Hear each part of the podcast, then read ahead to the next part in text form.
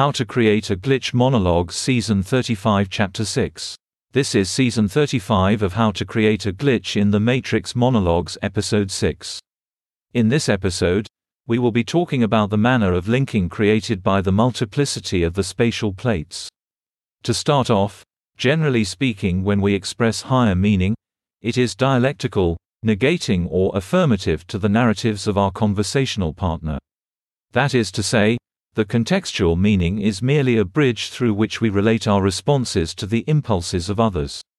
This produces multiplicity, but, as explored in Season 35, Chapter 4, we can also reorient our expression to the concealment of internal narratives by changing the feedback loop from one which is external to one which is internal.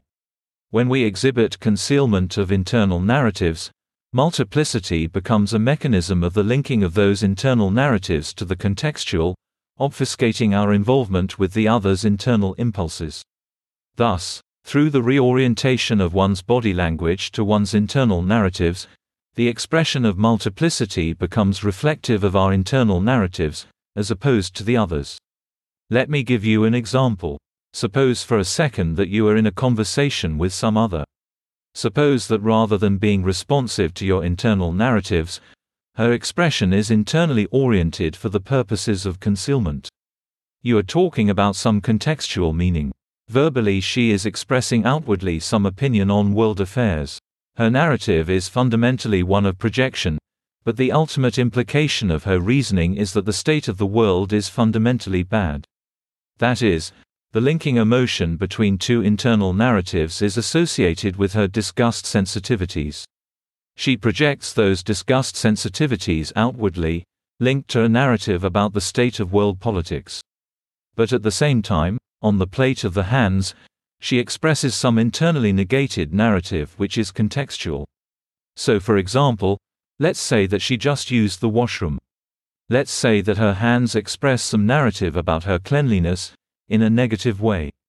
Let's say that her voice links this expression of the hands, according to the common disgust sensitivities, with her expression regarding world affairs, which is outward, and the contextual meaning you both share. In other words, by linking her disgust regarding a personal cleanliness matter to her disgust for world affairs, she conceals the contextual meaning of her hand language with the verbally expressed conversation. Now, this reorientation of the expressed body language of the speaker represents a flipping of the narratives of the spatial plates. The higher narrative becomes the expressed verbal narrative, the concealed narrative becomes the expressed body language narrative, and both are reflective of internal states rather than your internal unconscious narratives. As explained, typically the dominant expresses through their hand language a response to your unconscious non consensual narratives, which is dialectical. But when the individual reorients their attention to their internal narratives, they cease to form a dominant tonic bond with you. They supplant their externally oriented body language to language which is internally oriented for the purposes of concealment. Now, what can generate this type of reorientation? The answer is one's archetypal alignments as explained in episode 4 of season 35. The pressure created by a subordination to some tonic, created by an archetypal link, can alter the orientation of one's body language to some other tonic. In effect, the exact hierarchy of the spatial plates is context, archetypal alignment determined. Although most people in most situations would exhibit a hierarchy defined a precedent order of face to voice to posture to hands to spatial location, this is not always the case given the particular archetypal alignments. More importantly, whether the multiplicity of their body language is reflective of their response to your internal narratives, or concealment of their internal narratives, depends upon the particular archetypal hierarchy. Now, it is also fair to say that when the other's body language expresses an internal orientation, it grants the self an unintegrated tonic role. Which is to say, that one is still the tonic relative to that dominant expressing multiplicity, but it is an unintegrated tonic role, that is one not preserved by archetype. In that case, one has free attention, that is one's attention isn't conditioned to the expressive self-consciousness of the dominant.